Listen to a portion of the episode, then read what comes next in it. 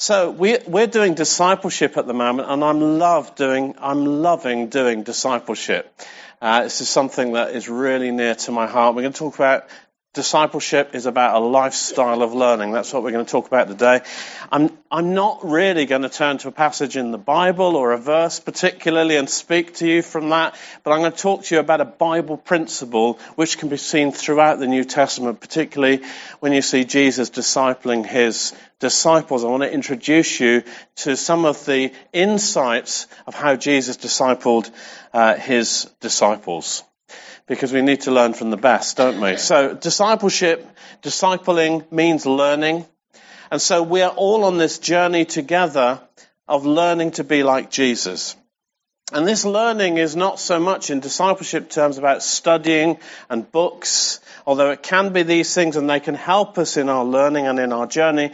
But discipleship is more to do with a lifestyle of learning. The whole Christian life is about this. We never stop learning, and that's because God is so big and so amazing, and He's done so much for us. We're never going to get it all in one sermon or even one lifetime. So in Ephesians, Paul talks about how in the ages to come, we'll begin to understand the extent of His grace for us. So we can hardly expect to get it all even in one lifetime. So there's so much more to know and experience of God.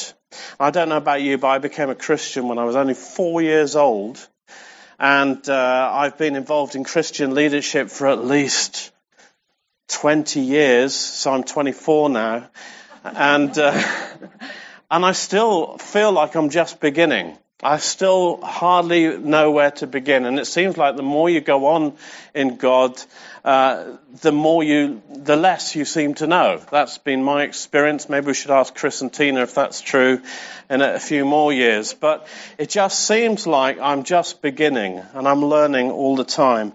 Because even though, as Paul says, we are His workmanship created for good works in Christ, this isn't just a once and for all thing. That's what I'm discovering. It's going on all the time. God is continually working with us and in us, conforming us to him, His image, revealing truth to our minds, making us by the work of His Spirit in us. It's experientially what He has already made us in the new identity that we have in Christ. I can't get my head around what Jesus has done. I can't get my head around what it means to be in Christ, to have my sins forgiven. I can't get over that. Never mind, what does it mean to be a royal son or daughter? It's a continual process exposing us to uh, necessary ongoing revelation of what it means to be newborn citizens of heaven. He's patiently restoring us and healing us from the sin and the pain that that has caused. He's breaking the shackles of condemnation. He's always revealing more of His grace, more of His love, more of His fathering. It's going on and on and on. Did you know that? Did you know, and this is to encourage you, that you're not the finished article yet? And God hasn't finished with you yet. He's not given up on you. He's still working in you and with you and through you. And as long as you live, He will continue to work out in you all the potential explosions of life that He's freely given us in Christ. And He uses every possible means to do this. All the time, circumstances of life, seasons of time, other people, things that we read and are exposed to, He is always at work in us. It's just that we don't always recognize these gentle interruptions and these precious moments when He's trying to get our attention. And so as disciples of Jesus, we need to learn to train ourselves to pay attention to the promptings of His Spirit, and then to process and work out in our lives what He's inviting us to consider, and learn to live like He's made us to live. And that's what I want to try and help us with today. I want to try and give you some tools that will help you with that. And I, I want to be looking really, quite simply, as how is the Father trying to get your attention at the moment? How is the Father trying to get your attention? How do we then discern what He's saying, and then what are we going to do about it? That's basically all I'm going to be talking about today. What is the Father doing to get your attention? So how has He been trying to get your attention recently? Let's just think about that for a moment. Actually, recently may be harder for us Uh, I've been working on this question for a while with our life group, and actually the recentlys are more difficult than to look back over a few weeks and months. Uh, so, for example, I had a series of occurrences where I realized eventually that God was trying to get my attention, starting in January. I was out one morning and I was walking in the Malvern Hills, and uh, I was walking up a really muddy path, and I say muddy, but that was the thing that caught my attention, that it was muddy, but it wasn't slippery. In fact, what I realized is that because it had been cold the night before, the ground had actually become frozen. So what would normally be slippery and muddy, it was actually quite good to walk in, because all the previous footprints became footholds that I could walk in and climb up the hill really easily. So it's quite easy to walk, and it even helped me to climb, and it caught my attention. This just caught my attention, and I found I paused. And I found myself thinking about it, and it was at the same moment I found that God was speaking to me, and I heard him say, your trials must become trails for others to walk on.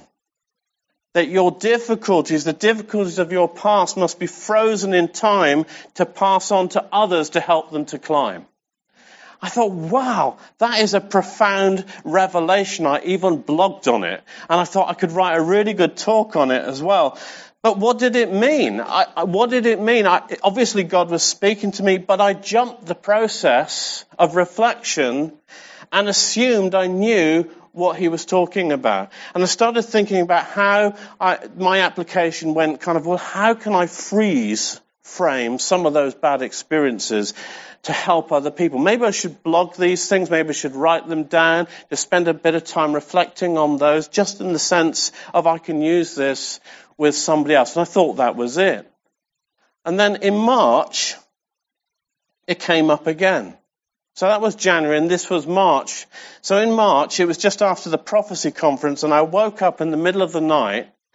And uh, I was actually sleeping downstairs on this occasion because I'd been snoring. Uh, just thought I'd get that out there. And so my wife isn't very gracious in the middle of the night, but I went downstairs. And I woke up in the middle of the night with a terrible pain in my left ankle. It was so bad I couldn't even move. I couldn't walk on it. But weirdly, as I was thinking about it, I couldn't remember twisting my ankle the night before. I couldn't remember banging my ankle. It was so painful that I couldn't even get out of bed and cry for help. It was pitiful. And I tell you what, it really got my attention. I was absolutely wide awake. And the only thing I could do was just say, God, what is going on? What is happening to me? And as I started to pray, I felt God speak to me, and he said this really cool thing. He says, I've called you to bruise the serpent's head with your heel, not the other way around. And so I realized straight away in that moment that it was a spiritual attack, so I rebuked the enemy, and the pain receded, and by the morning I was able to walk with nothing but a lingering ache, which was good because it showed me how real the attack had been in the night. I got a really good sermon idea out of that. I went into Psalm eighteen. I've got this brilliant sermon all ready to go whenever you need it, all right?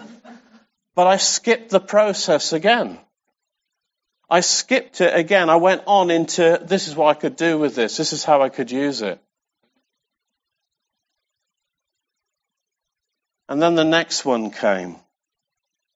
And it was following the talk I did a few weeks ago on the cost of discipleship.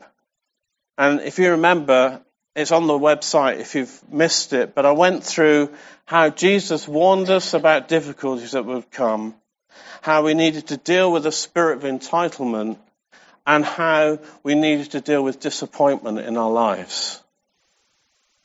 And I've got to say, this is one of the hardest talks I've I've done, because as I was even as I was doing the talk, I found that God was starting to unpack some things in me and put his fing, finger on a few things. And I didn't manage to fully complete all of the, the searching in my own heart before I was able to deliver the talk, which makes it very uncomfortable to do the talk because I know I've got some work to do later.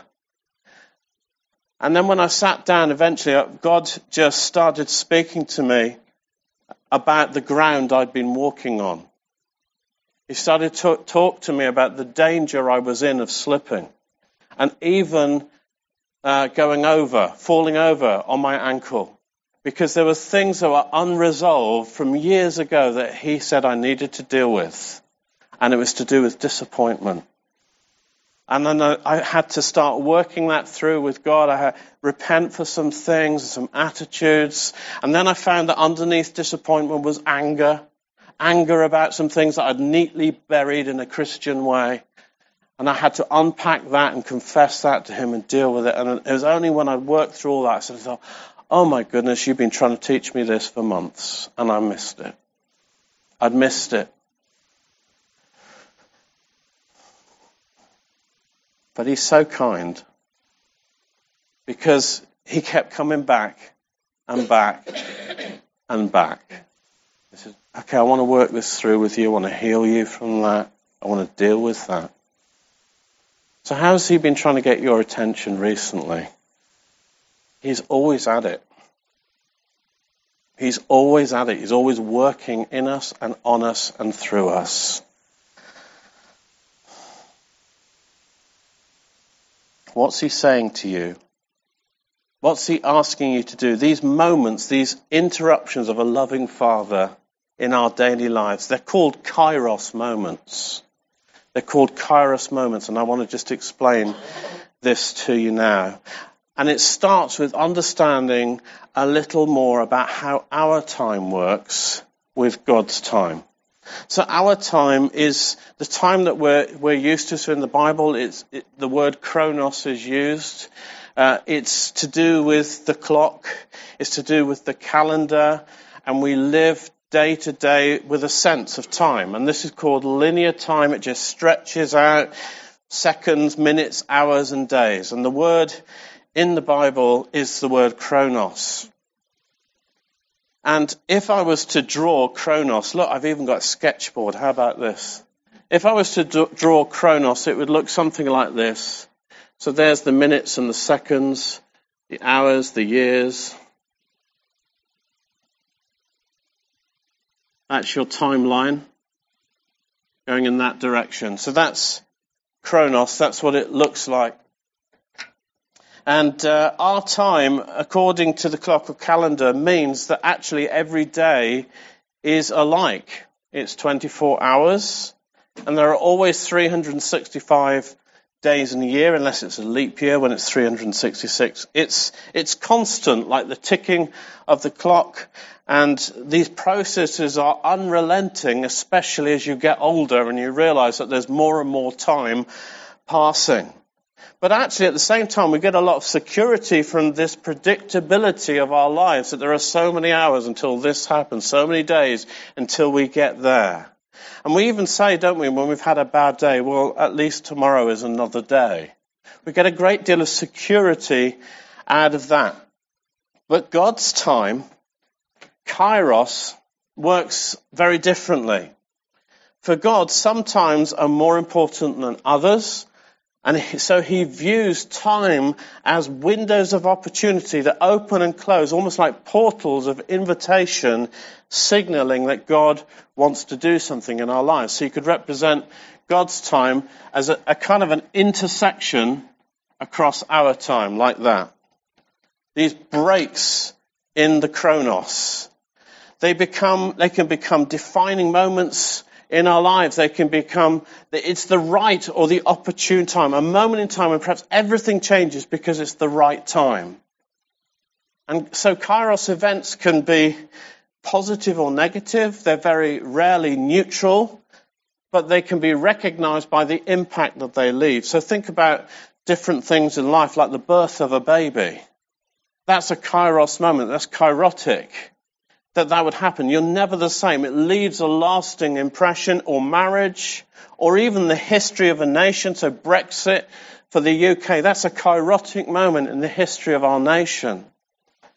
And it's these kairos moments, at, at these kairos moments, there's a there's a break in the rules of chronos. It's like in that moment, that intersection, uh, regular time seems to even be suspended for a period, and everything stops, just stops. And it's a defining moment for you, or for a group of people, or even a nation. And there are loads of examples of the use of this word, and it's very often linked to the coming of the kingdom of God in the New Testament. It describes the breaking in of God and his kingdom.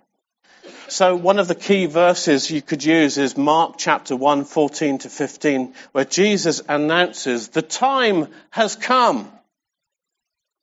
The time has come. The kingdom of God is near.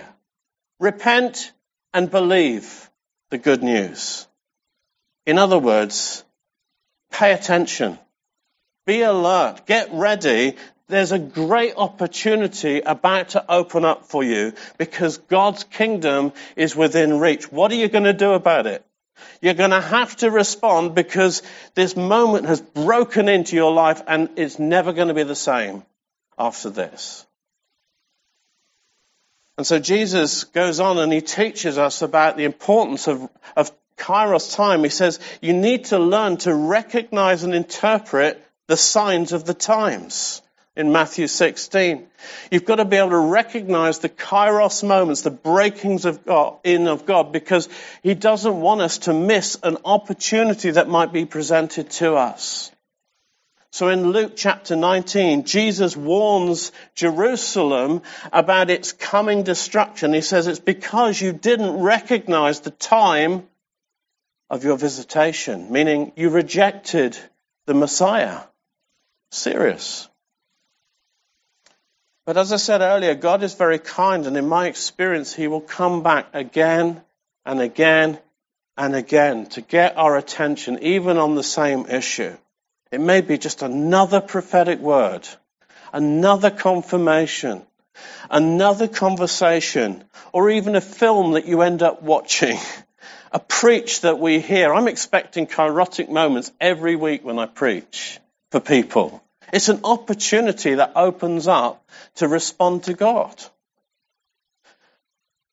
But ultimately, it's a failure to respond to God's promptings, or perhaps even a lack of ability to process what he's saying and turn it into action, that can be the reason why some of us fail to progress or fail to grow in particular areas where maybe we've struggled for years.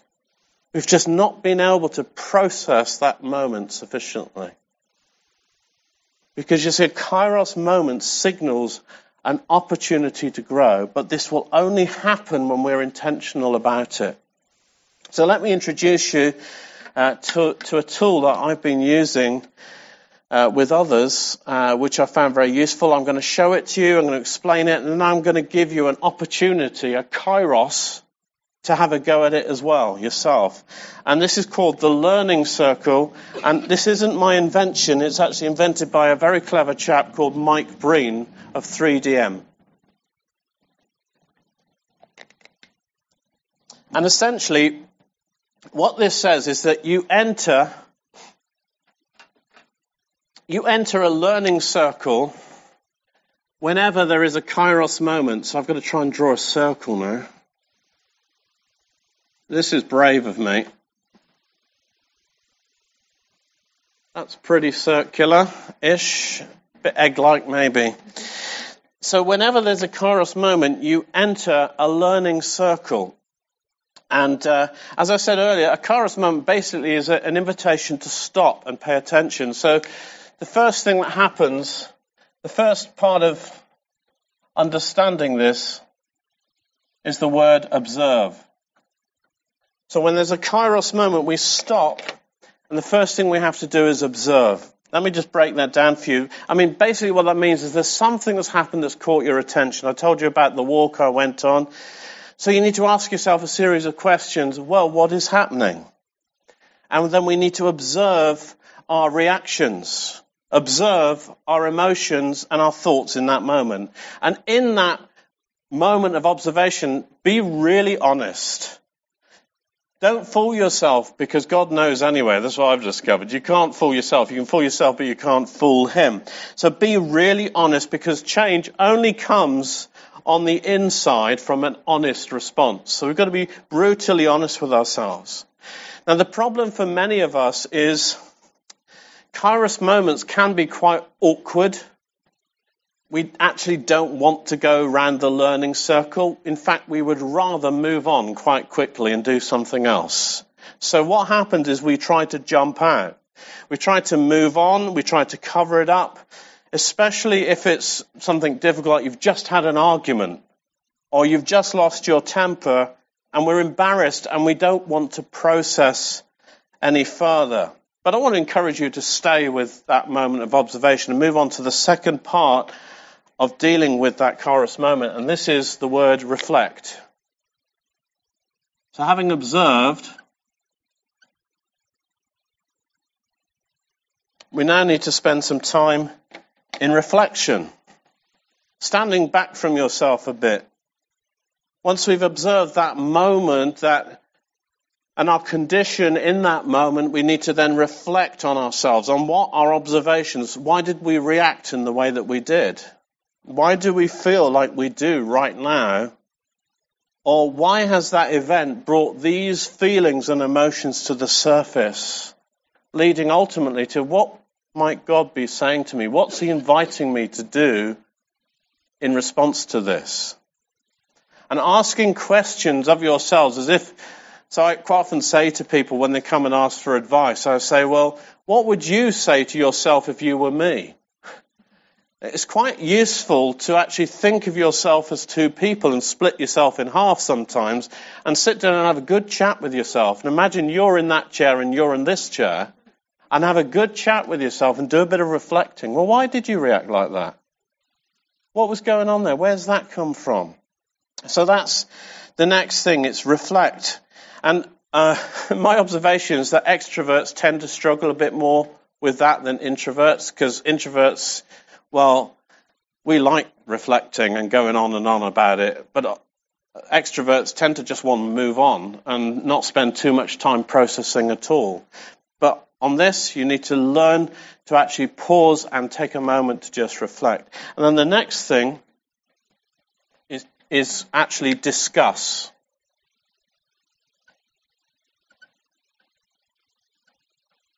Discuss. Find somebody you can talk to about it. Involve others in the process, because none of us are very good at making lasting changes in our lives without the help of other trusted friends. And this also helps us to get a more objective view on what's happening and to get input from people who love us and will be honest with us.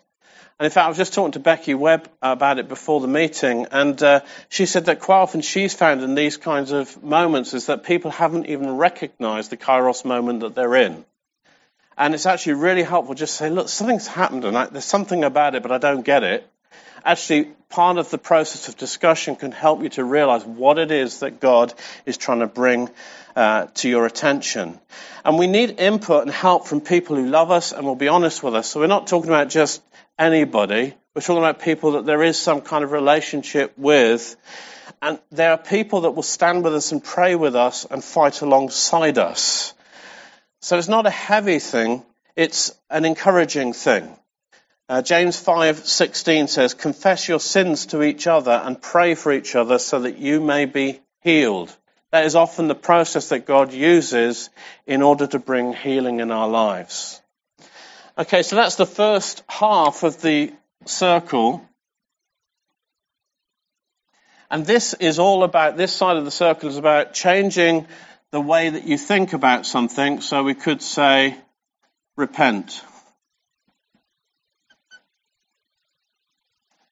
So God's got your attention. He's wanting you to think it through, to process this, to discuss it, because he wants to change the way that you think. Repentance is always a necessary response to the kingdom of God if we're to grow as disciples.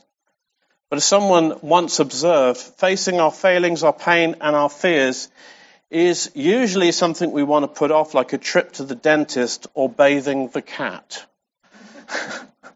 That just summed it up so well, I had to use that.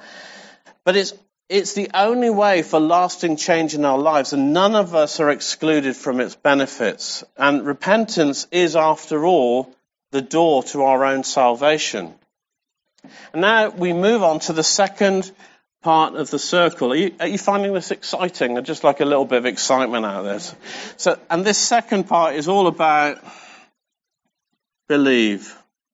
So in the verse I read to you earlier, Jesus said, the kingdom of God is at hand. Repent and believe. Move from repentance to belief. Working around the other side is about coming from a place of repentance to faith. Because repentance, how many have found, is not enough actually to change your life. It's a good start, but it doesn't bring about lasting change. Stopping after we repent can even invite the experience to return and make it harder to repent next time. No, by the power of the Holy Spirit, we need to come to a place of new faith about that issue and move on and actually change the way that we live. So we therefore need a plan for inward change. So the next one is plan. Oops. So we actually then need to make a plan for change in the light of what we've learned. So how are you going to avoid that problem again? You need to plan for it. How are you going to live differently in the light of what you've learned? How are you going to make the most of this opportunity that's just opened up for you? We need to develop a concrete plan to progressively live differently in the light of what we've learned. So, for example, with the disappointment thing I shared with you earlier, for me, part of my plan was to share openly with Alison, first of all, but then I will go to my leadership team, and as I always do, and we always do, we have that habit together where we share things that we're working through, things that God's putting his finger on, so that's actually going to be part of my plan, and also allow them to hold me to account for some of those things I've had to work through, for some of the wrong attitudes that I've had in the future. So that's, can you guess what the next one is? Accountability. So this is getting out of the circle. You're moving out of the circle so you can go back on with your life. There needs to be an accountability. Did I spell that wrong? Yes, I did. Accountability. And And this word, accountability, people often struggle with that word. It's got negative connotations of shame and failure attached to it, but that's not a biblical understanding of accountability. Because accountability is actually about finding safety, grace, and encouragement in one another to lead to lasting change. Because, guys, every one of us has messed up. Every one of us has gone our own way. So who am I to condemn you or vice versa? Um, it's about finding grace and encouragement. So I've shared this before, but I remember a few years ago, one of us in the team was struggling with a particular issue. And you know that awful feeling that you feel of, oh, I'm so rubbish, I'm so useless, like that. The thought came to his mind, but it doesn't matter because this week I've got a leadership team meeting. That's great, I can share it with the guys, they'll pray for me and I'll be encouraged. That's what accountability should be about. That's the kind of culture that we're trying to create as a church. So having gone through planning, getting some accountability in your life, some people that you trust, the final one is act. So we need to learn to act differently.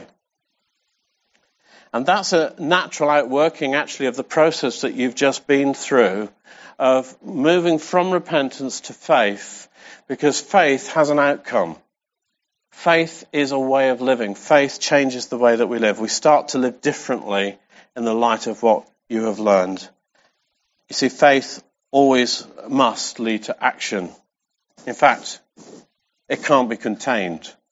Once you've got faith in something, something changes in your internal world and it starts to be manifest in your external world. So that's it. That's it, really. That's the Kairos moment. That's the learning circle. So let me ask you, how has God been trying to get your attention recently?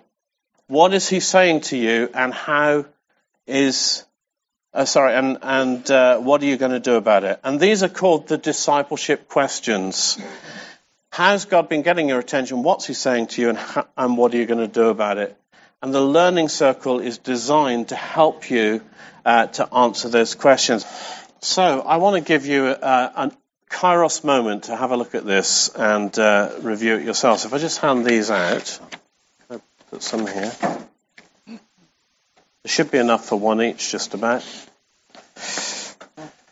And uh, what I suggest we do is just get into groups of two or three, and then I'll tell you what to do. I'll give you a suggestion. I won't tell you what to do. I wouldn't dare. So just to point out as well, two other things before we come to the exercise.